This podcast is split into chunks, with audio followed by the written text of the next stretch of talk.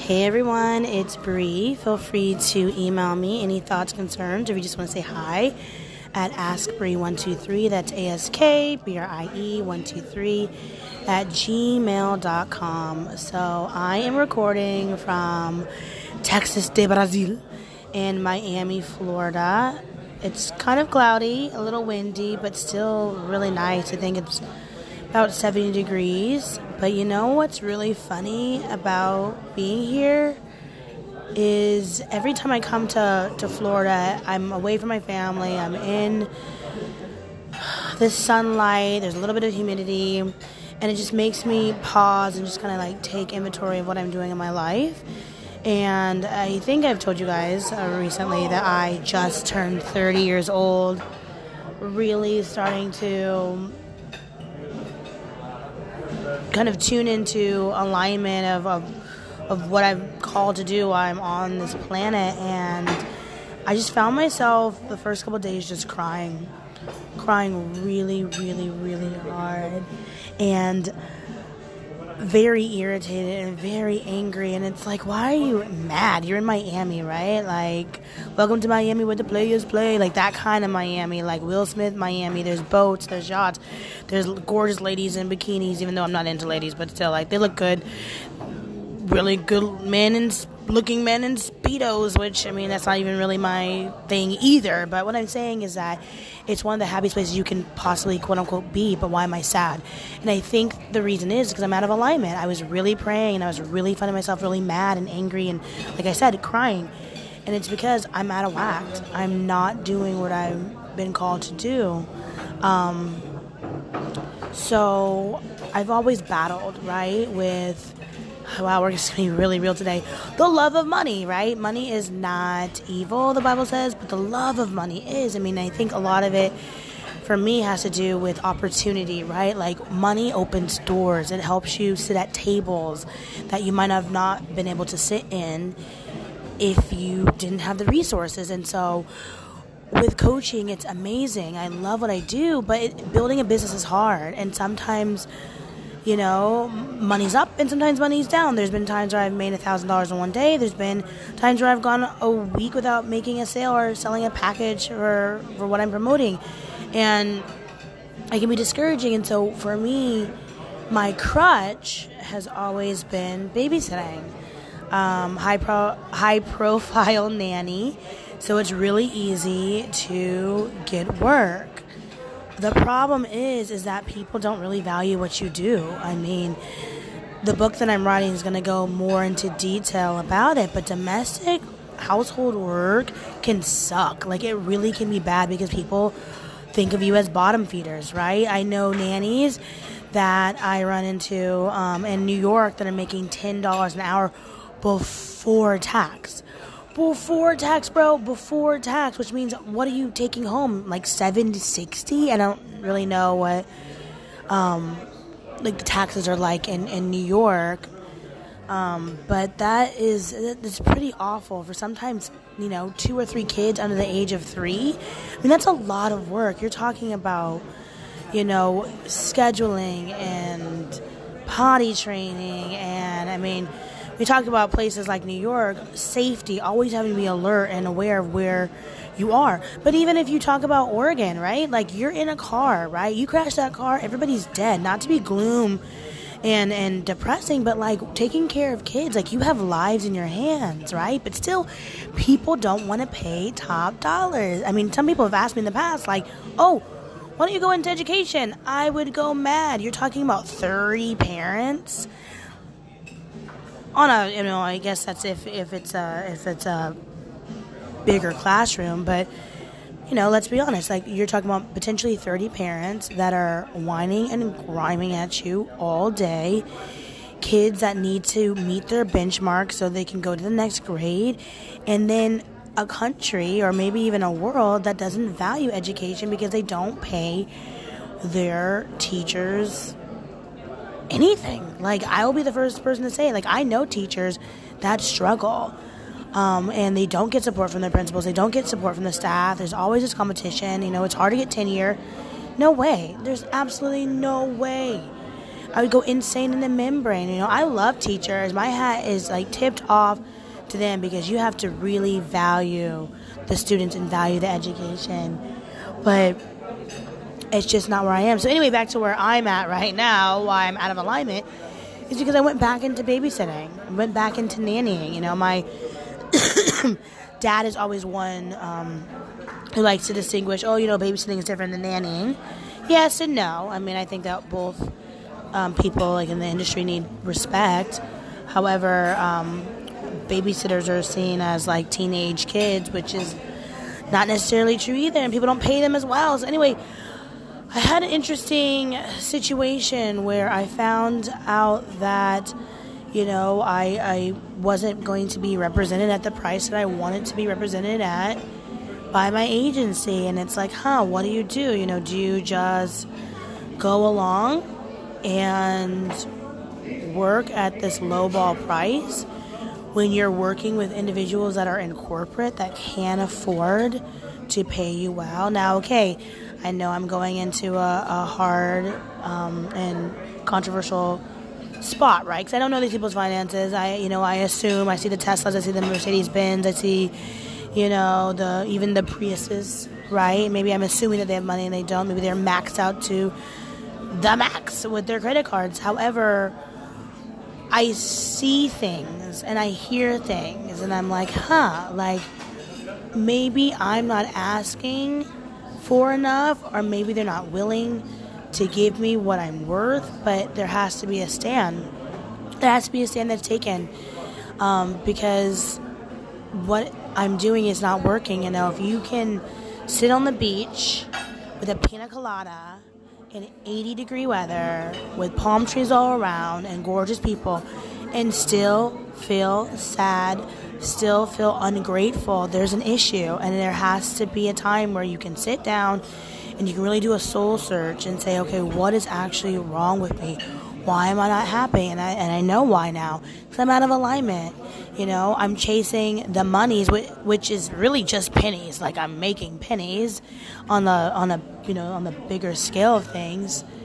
But I think a lot of it has to do with fear as well of fear of being known, fear of being famous. Because I have a lot to say.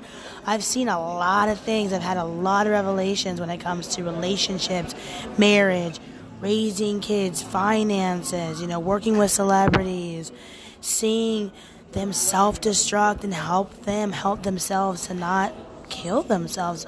Actually, I have a couple stories where there were people that I was working with that were on the edge, and if it wasn't for someone like me or their pastor to step in and say, "Hold on, it's not worth it. Don't leave your children. Don't don't leave your loved ones. Like a brighter day is coming tomorrow."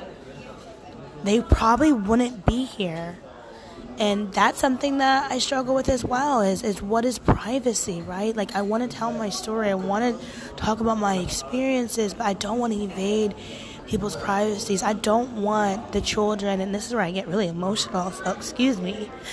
I don't want the kids that I nannied for to read some of the stories that I have because I don't want them to feel like their parents were not stable or didn't love them, but I've seen so much it's it's question it's made me question my own ability to be a mom and is that what I've been called to do as well?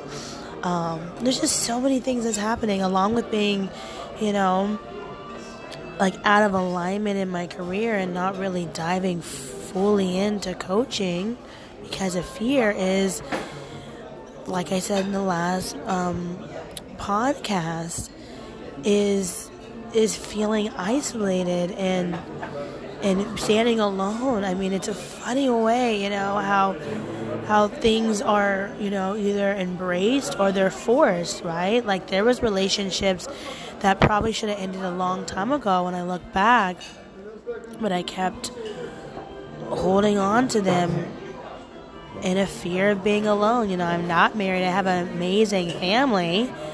That sometimes gets on my nerves, if we're being honest. That's a whole other story. There was a new development in my family a couple weeks ago with 23andMe. We found some new relatives. Surprise! Welcome to the family. hold on to your hats, people. It's a little crazy. But just feeling by myself. Also, trying to work through not only worth, but status, right? Am I unworthy because I'm not married? Am I unworthy because I make less than 200,000 a year? Why am I placing my worth on these monetary things? It's just so much that's that's that's coming and unraveling. And maybe it's because of 2020 and a new decade and a new, you know, age bracket. I have no idea. Um, but I appreciate you all for listening because I know that I, I tend to ramble, but these are just things that I have to play out for my own sanity. And I know I'm not alone. That's something that um, the meetup I go to called Power, Portland Opportunity Women's Event Roundtable, they're always driving home is that we are better together. We might think that we're alone, but we're we're not. There's people that are going through the same things that we're going through and going back to alignment, that's honestly all I really want is I want to help people help themselves, to be that voice of reason, help people quiet the noise of their mind. Because I found in my own life that when I'm able to quiet the noise in my mind, take a break, reflect, get back in alignment, I'm way happier. And I know I'm not the only one that feels that way.